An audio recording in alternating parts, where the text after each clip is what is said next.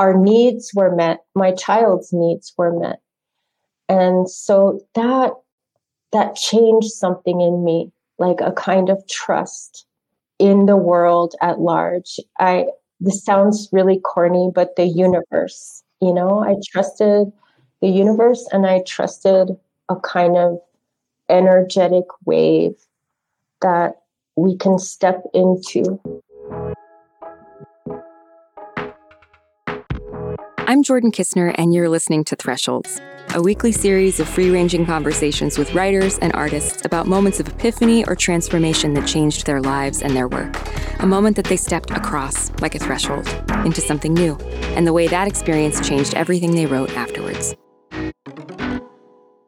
Quick note I, Jordan, am taking a brief break from hosting this spring to work on some other projects. And while I am off mic, we are really lucky to have Mira Jacob occupying the interviewer seat. Mira is a novelist, a graphic memoirist, and an all around brilliant mind and excellent conversationalist. She was our very first Thresholds guest, and I have never stopped wanting to listen to her talk. I also was excited by who she wanted to talk to for these shows. I'll be back later in the spring, but until then, Mira's got the host mic. So I first met Oglala Lakota poet and activist Layli Long Soldier when we were teaching together in Virginia. I'd known her before, of course, and had whole passages of her 2017 poetry collection, Whereas, which was written in response to the 2009 congressional apology and resolution to the Native peoples of the United States. I had whole passages of that seared into my brain. But getting to know someone while you're teaching is pretty different, right? The program, which is at Randolph College, was in its first few years and things were mushy, if you know what I mean, that kind of formative state where anything can happen. And most of us on the faculty side, which were almost entirely black and brown people, were trying to build a thing we'd never had ourselves. So to say that Layli is the perfect partner in that is just a crazy understatement. She's wise, she's generous, and above all, She's a dreamer, someone who sees things on a kind of shadowy periphery and then pulls them into the light, right? Like just such an incredible, incredible thing to have when you're trying to build something that you've never had. She also operates on Layli time, which you're going to hear in this interview, with a slowness and a thoughtfulness that demands the same of her listeners. I, it wasn't planned, it was unexpected. And I, at the time, I wasn't really interested in having children. I actually wasn't interested in being a mom ever. Um, I was in my early 30s. And um, so that happened, and I wasn't expecting it. And um, I think there was also another. I I, sh- I should be careful saying I was totally. I felt whole uh, because part of also my reticence in becoming a mother was my own imperfections. I tend to be a perfectionist, and I was afraid of the mistakes that I might make as a parent. I was afraid of heartbreak because I know that when you love another human being, you're in for a ride, you know? yeah. Yep. It's hard. Loving anyone is you're you're in for uh, a lot of work and the heart, uh, you know, breaking and tearing here and there. Um, and I wasn't sure that I really wanted to do that with a child. And I didn't want a child to have uh, bad experiences with me. and then grow up and resent me, you know, all those things. So to me, it felt like a lot of drama that I I preferred to do without. I mean, it's also really funny because yeah, what is I mean, what is a bigger change to your life than having a a body in your body suddenly. Mm-hmm. I loved it. I loved that it was drama for you. I mean, it's pretty dramatic. it is. yeah, I mean, you know, on that note, I've heard women talk about how much they love pregnancy and and and I did not enjoy any of it. I felt it was I mean, this is terrible to say, but I felt like it was invasive. Um, I felt like I describe it as being in a car in the pa- in the driver's seat, but someone else is driving. Like in the movies, the the women just have a big tummy, but they just look fabulous and so on. That was not my experience. I like exploded. My whole body got big.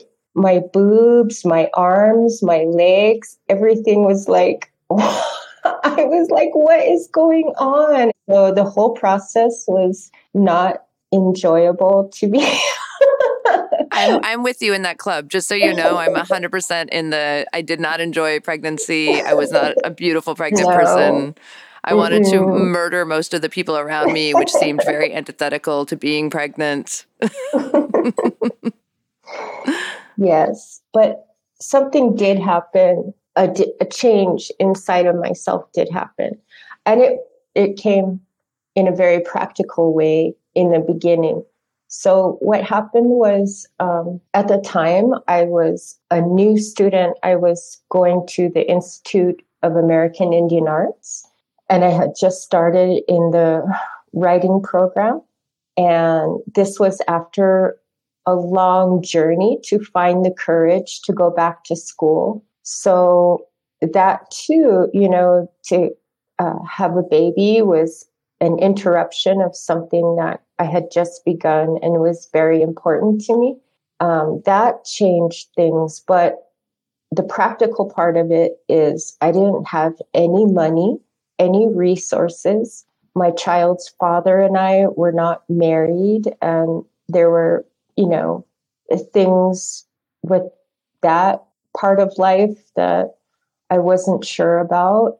So all of it together, especially the money I worried about, like I didn't have anything. I wasn't prepared at all.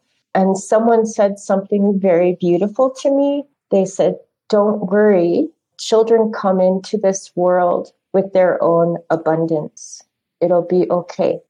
And I was like, Oh my goodness, you know, I hadn't really I had never had anyone tell me that. And that really gave me a lot of, of buoyancy and hope. And so I found it to be true when I had uh, my child. All the things, I mean, certainly I wasn't wealthy or anything, but all the things we needed were there. You know, the clothes, the food, we had a roof over our head, our needs were met my child's needs were met and so that that changed something in me like a kind of trust in the world at large i this sounds really corny but the universe you know i trusted the universe and i trusted a kind of energetic wave that we can step into and that has translated now even into my own practice as a writer and an artist. For example, I am mostly self employed. I do teach at the MFA program at IAIA, but that's not a full time um, position. So mostly I am self employed. So I don't have like a steady paycheck, let's say like some maybe a professor, full time professor, or a night person who works in an office or something. But I have found that there's a kind of a wave. I can't explain it except that I can visualize it and I can feel it a place of trust that I step into and I say, I don't know exactly how I'm going to meet all my needs this year or next year, but things come my way and it happens. And I'm not a person that goes out and intentionally networks or create, you know, it just. Um, Can I ask you something? Because I'm so curious about this. Was there, when you were growing up, was there any sign of that abundance? Was it something that you saw around you? Was it something that you saw at one point in your life and, and sort of ebbed away? Or was it something that you had never seen before? I mean, I'm curious about because because it's a transition, right? And and believing that that's there. Even when you say that to me, even when you said the thing, a child is born with its own abundance, like the warm hand that I felt over my heart at that moment just because mm-hmm. I I feel so afraid all the time about about being enough for my child and is it going to be okay and and that kind of the way that that reassured me felt so deep. I can't imagine what it was like to hear that when you were just starting out and so nervous.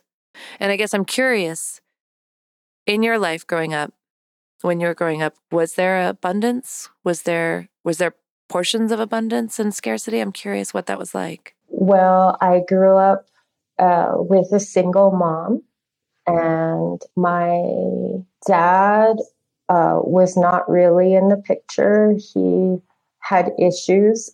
Mm-hmm. Okay. and he was, um, I think it's okay for me to share this because he, he shares it uh, himself, but he, when I was young, he was incarcerated for most of my childhood and he was in and out uh, of the picture, but um, there were, he struggled a lot as a young man. And I share that openly actually as a celebration because he's at a very different place now. And he worked really hard uh, through certain um, struggles and so on. So now he's in his 70s. He's a painter. He's painted his whole life. Uh, he also lives with that sense of trust that his need- needs will be met. My mom was a single mom. She worked long hours um, Where were you living? Uh, we moved a lot. Um, I grew up mostly in the Southwest, in the Phoenix Valley and in the Four Corners area. So that's where I grew up. And things were not abundant. so we, um, yeah, it was like a privilege, for example, to eat out and to do certain things. So um, I grew up with that sense of like, I suppose, scarcity. But I say that with a lot of care and respect for my mom because she was really doing her best to, um, you know, make ends meet and to provide on her own. Yeah, so that's the background that I come from. And so having a child, I was worried. I didn't want, I wanted something a little different. I wanted a little more for my kid. And then when I got pregnant, I did not have more. I was not prepared. So, but things um, have been okay. I mean, we're, like I said, we're certainly not wealthy, but we have our needs are met.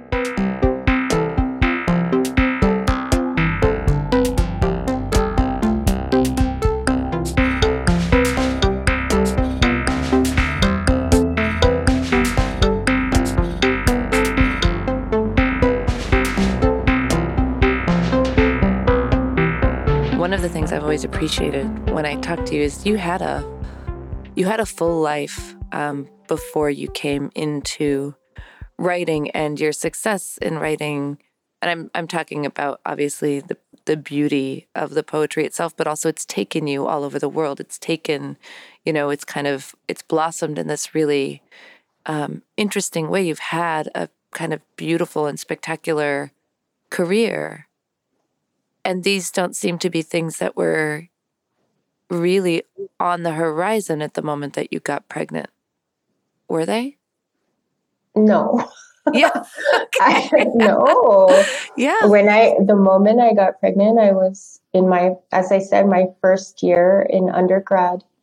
And at that time, I was struggling with even how to write a poem.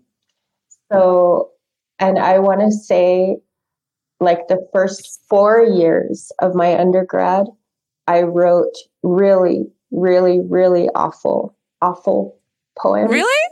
Yeah. I can't imagine you writing awful oh poems. My, it took so it took so long. Yeah. It took What was that so, about? like why do you think that was happening?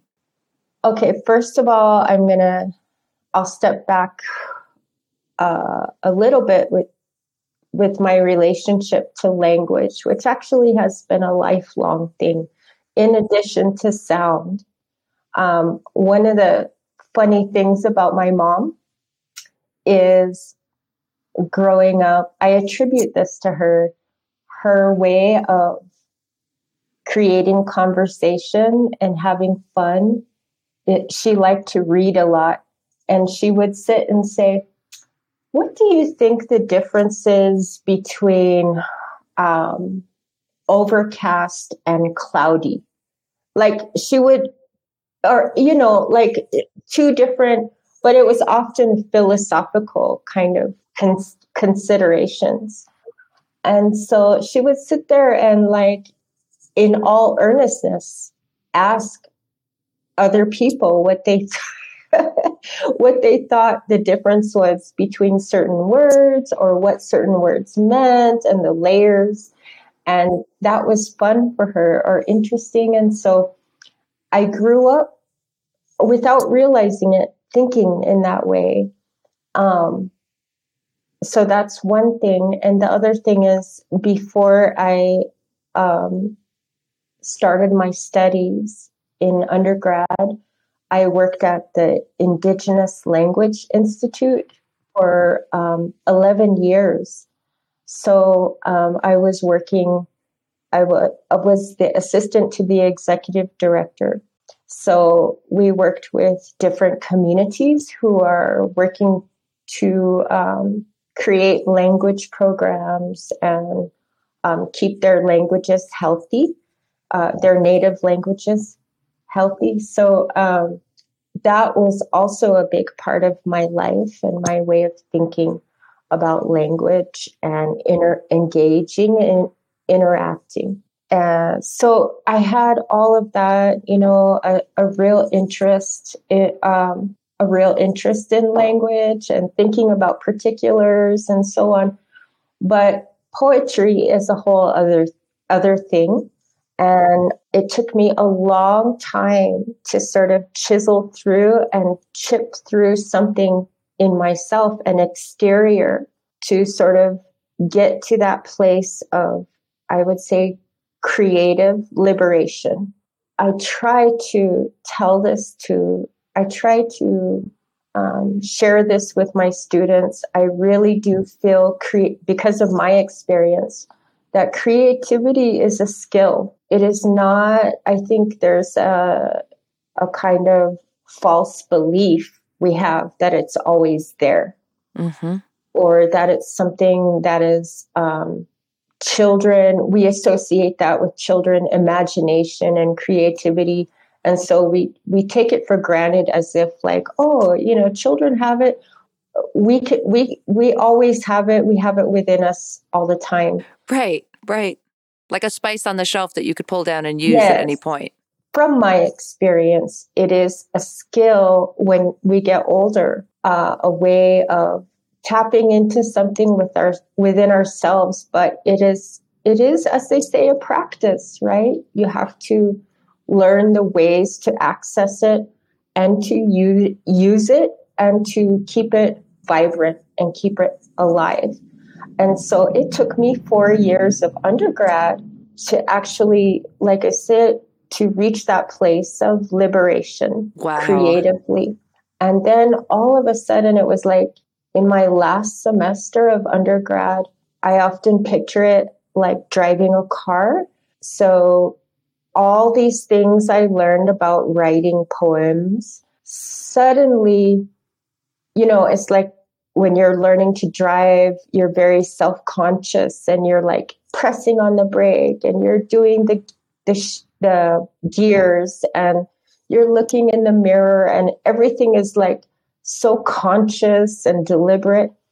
And then at some point, it becomes a little bit like integrated and you begin to do it all at once and not think too hard.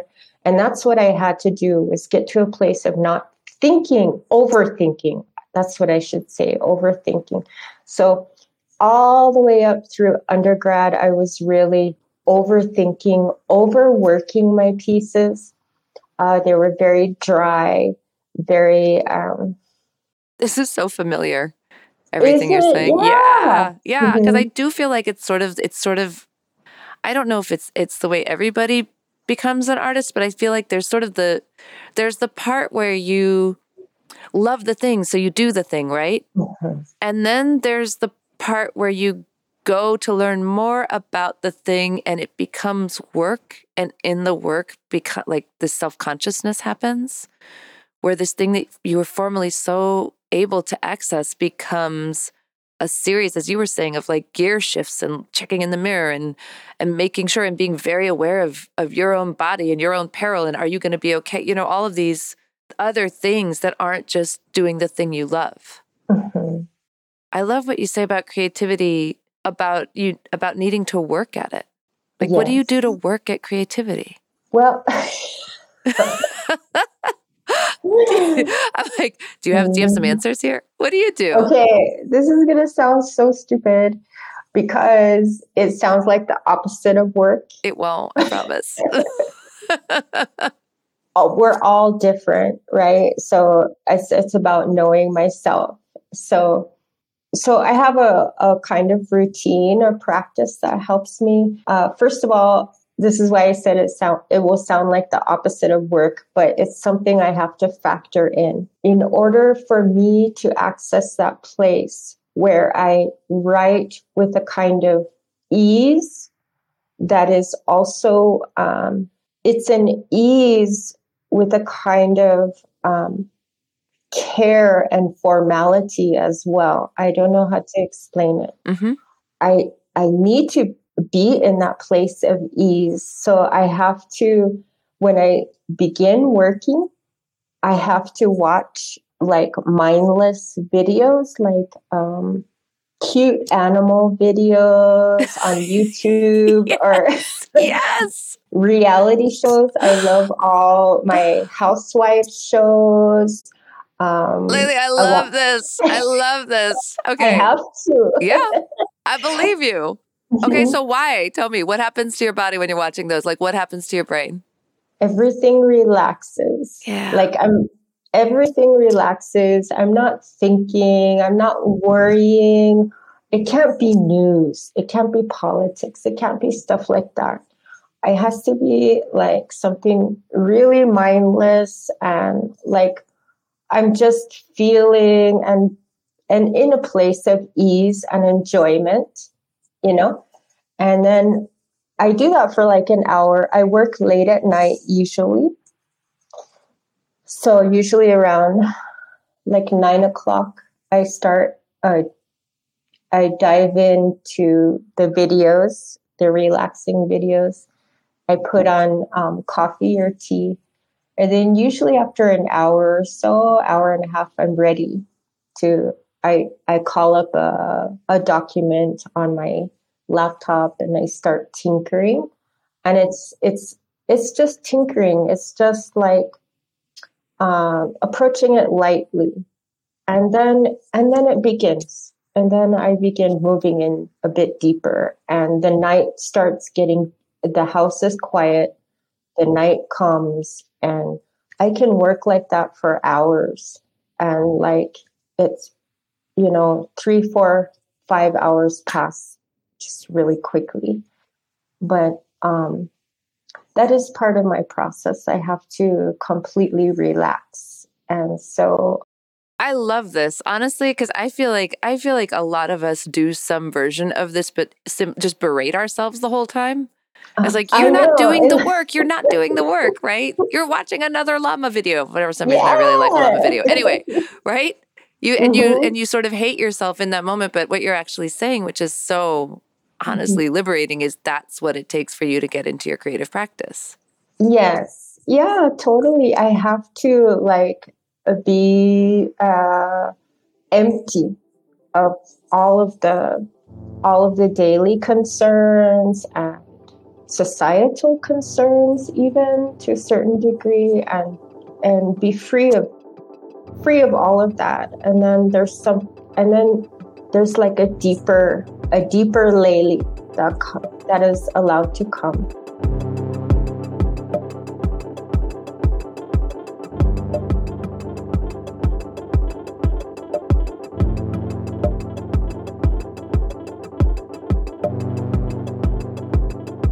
I wrote a whole book critiquing the um, congressional gesture of apology to Native people. So you would say that that is a very direct and political kind of response and work. Um, but it came from pure emotion, like just being just tired and fed up with the status quo. And most of those pe- pieces that are responding to that governmental document and some of the issue, I also have other historical pieces.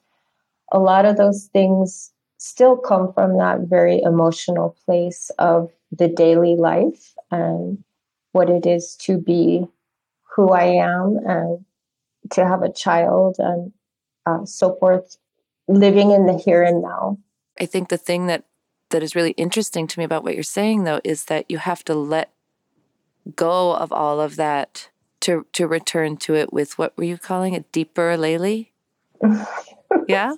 Yes. Kind of? Yeah. I guess. yeah.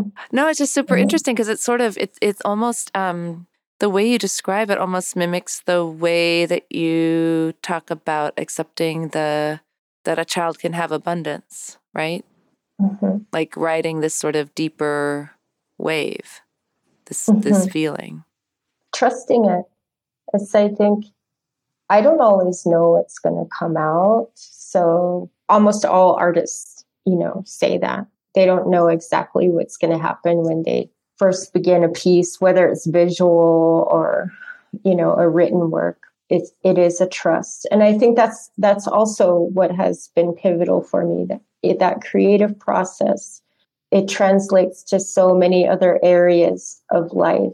Um, Like what? I have okay. So I, I but I I don't want to reveal anything too personal. okay. So I'll try to say it in a general way. So this is the way that it translates to other areas of life, the creative process. So I have a a niece who is in a relationship and she has she's facing all of these big questions because we know what young love is. And also when you're looking at committing to someone you have all these big questions you know. And now i'm like the old auntie so uh, we have coffee every week or two and um, talk. And and she's trying to do everything right.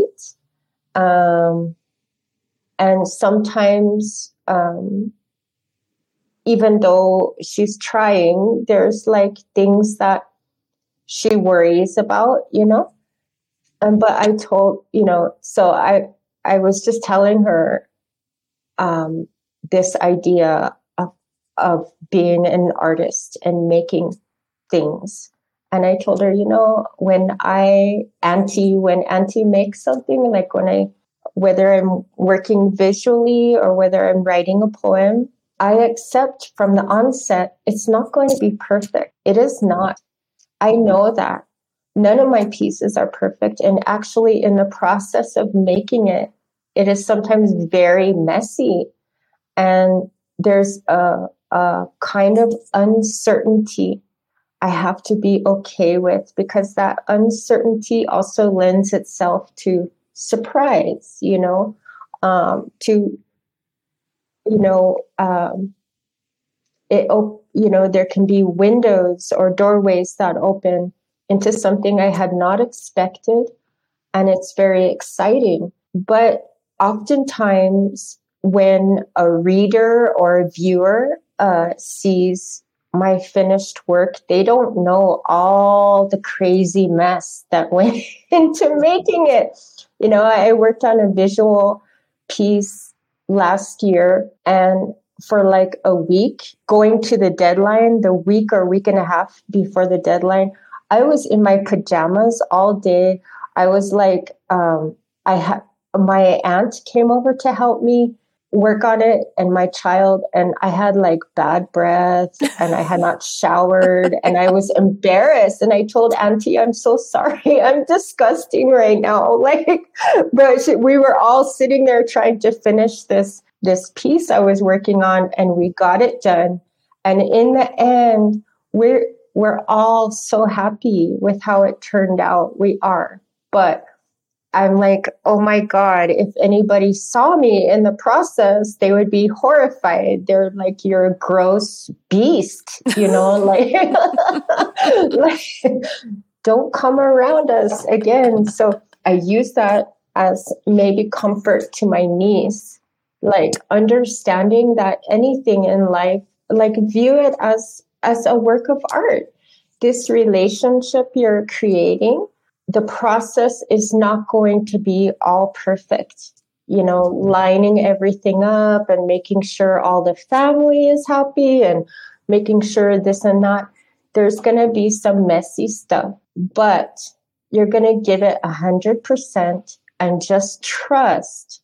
Again, riding that wave of trust is going to be okay because you are doing it with your very best intentions and you're doing it with all of who you are. So, um, and you certainly don't mean any harm to anyone, you know. Um, so uh, that's what I mean by these things translating, like the art, artistic practice, that idea of trust translating into other areas of life.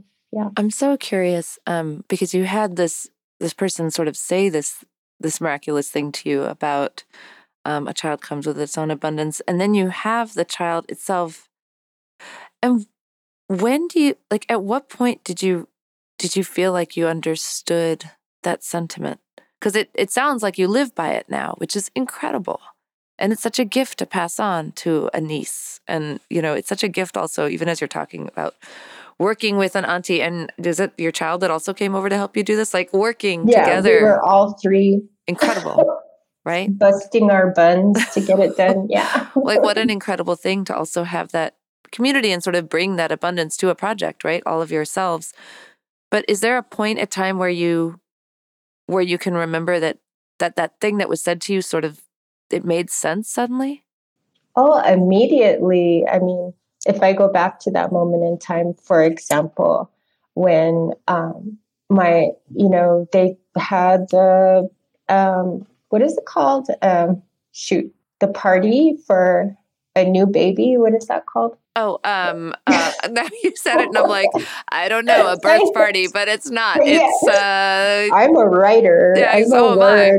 Well, I'm a writer that's also had a child. I don't know what it's called. The ritual, the baby ritual. Yes, the baby thing. baby shower, baby shower. Baby shower. Yes. Yes. Thank God. I mean, that's a great example. Like, even just that, immediately, like, we had uh, my friend gave a baby shower, and there were pe- friends there that I didn't even expect to be there. And they came with so much love, and they brought so many things that I needed.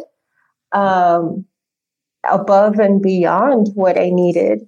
And certainly for months and months, you know, we didn't have to, uh, we, we didn't have to want for anything, you know, baby had everything. And that was pure, just pure love and generosity, um, from the world around us. And I was so humbled, like I said, because I even had friend, you know, friends that they were friends, but I didn't know that they loved and cared for me in that way. So that was so sweet. And I think maybe that's it, the gist of it, that in very practical ways, I was shown evidence of this kind of abundance. Um, but yeah. Do you have moments now because I'm I'm thinking also one of the things that's sort of occurring to me as you're talking about this. I was I think what I learned as an immigrant to this country when I was growing up is if if there's going to be anything for you, um, you have to be very very very good, and you maybe you'll get a scrap.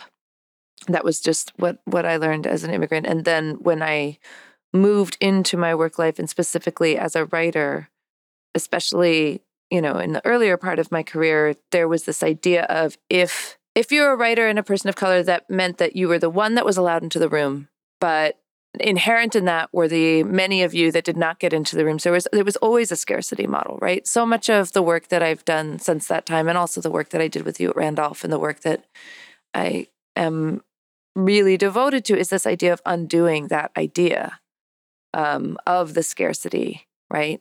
And I'm so curious because every once in a while it like comes up from the grave to just bite me in the ass. Like every once in a while I'll be going around my life and I'll be like, I got this one. I got this one. It's not scarcity.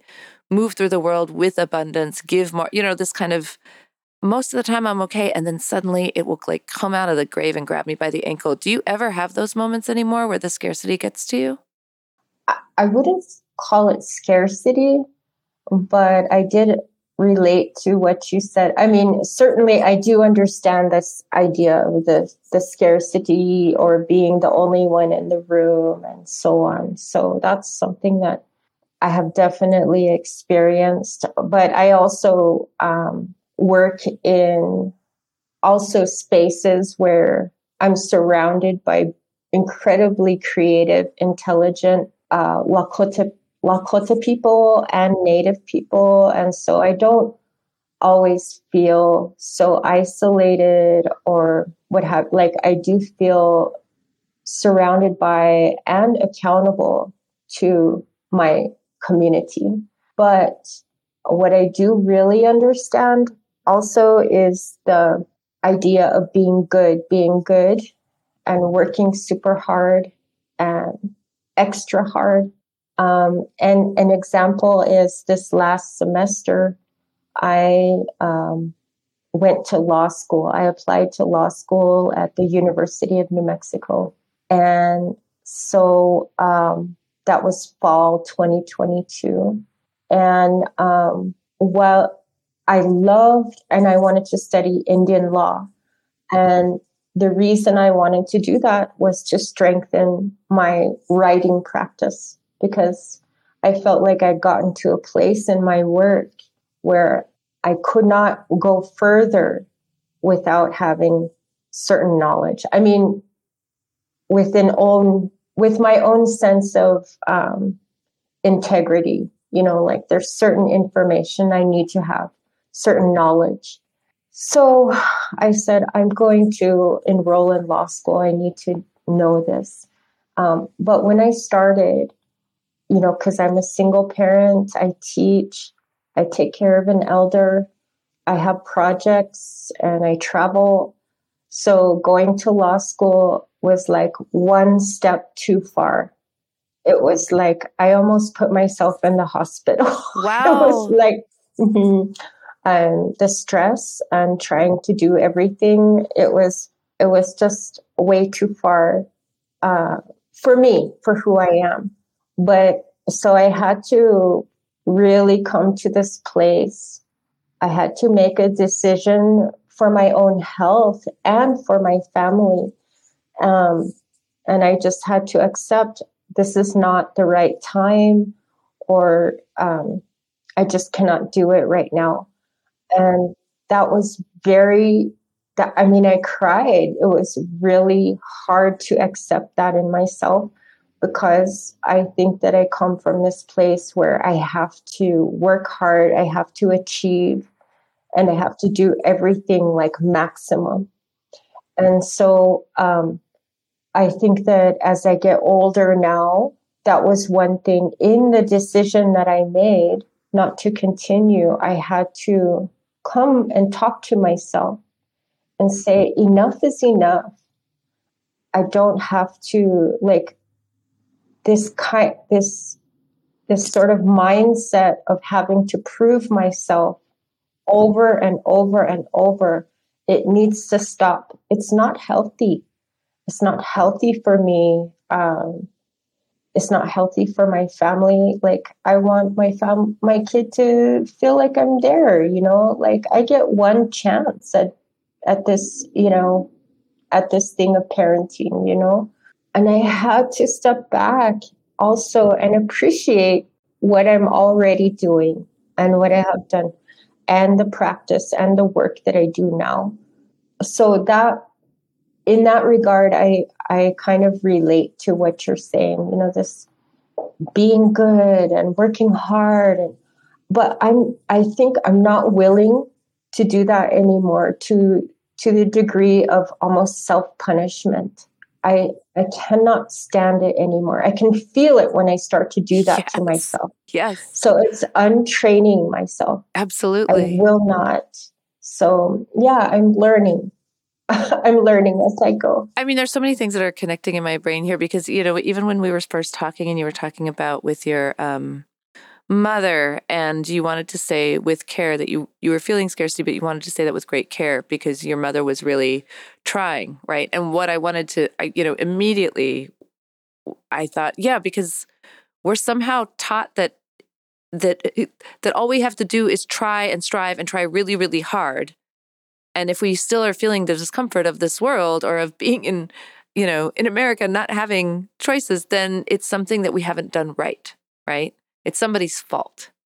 And even now when you're talking about this kind of um wanting to do this thing and i and i and i hear how important it was for you but it also sounds like there was a certain moment in which how do i say this? I think sometimes we strive as protection. Do you know what i mean? It's like a protection spell against all the bad things that can come. So it's like if you keep accelerating you, you're gonna be okay. We're too busy we're diverted. We're over here doing so, we're busy we're occupied. Uh, so all the bad things stay over here and leave us alone. Um, so yeah. Yeah i mean well how does it feel how does it feel now a few months it's a few months away right from deciding not to do that? From stepping away? Yes. How do you feel about it now? Uh, i feel good. I feel okay with it you know um, i have a and i think maybe part of it part of it too is um, the stage i'm in in life as well. Maybe if i had tried this when i was much younger and i didn't have the responsibilities that i have now um, maybe i could have done it you know. But um, i feel okay i feel good about it. And i actually have a another friend. She's also a lakota artist. She's a visual artist and she accepted a um, teaching position at a university that was one one state away from where she presently resides. And she too lives in an intergenerational home. So she has her her parents and her children and her husband all in the same place. And a vibrant art practice a studio and um, studio assistants. And this opportunity came to teach at this university and she accepted it. And just the other day she posted to everyone that she's not going to continue after one semester because she was commuting weekly back and forth trying to make it all work. Um, and she realized that you know she has this no one and we were texting because i said i read your post and i completely understand. And it's like we together we understand that nobody else is going to make the work that we do. And there's and it's it's a nice thing to get to that place of honoring that and to make that work like her visual work. It takes months to make some of those pieces like months and it same on my part you know to to um, do write some of the the things that i've been working on. Um, you know it takes a lot of time and quiet and space. So i think that um, that that's just i think that is also part of um, my age and the stage i'm in too like i'm learning like oh okay this is where i'm at and it's okay to uh, just honor that and and stay the steady course just keep working at it you know yes and doing the thing that only you can do putting into the world Right. only the work that you can put in right Yeah. incredible i also one of um it's really interesting because if you're sort of thinking of the two ends of this the idea of understanding that there will be abundance and also knowing your personal limits seem to go very hand in hand in this sort of beautiful way. Yeah. Mm-hmm. But as you're saying this, you know, because I'm also in this in this place of taking care of parents and taking care of children, it's it's there is something interesting about that, about understanding your limits in that place. Yeah, uh, it is. You know, it's also like, you know, I could sit here and say, oh, because taking care of an elder also is no small thing, but there's no complaints. I mean, it's important, it's valuable work uh, and time and care and love. And so, this idea of abundance is not about success. So, this American, a very American idea of success is not is not interesting to me. So for me, it is about living a life that hopefully, hopefully, you know, 5, 10, 15 years from now, I look back and I feel I feel happy. I feel good about it. Thresholds is produced by Jordan Kisner and Drew Broussard. Music and editing by Lora-Faye Åshuvud of Arthur Moon. Our art is by Lorelei Grossman. Special thanks to our hosts at LitHub Radio. You can find more about our show, listen to past episodes, and get in touch at our website, thisisthresholds.com. Don't forget to rate and review our show at Apple Podcasts. Thanks. We'll see you next week.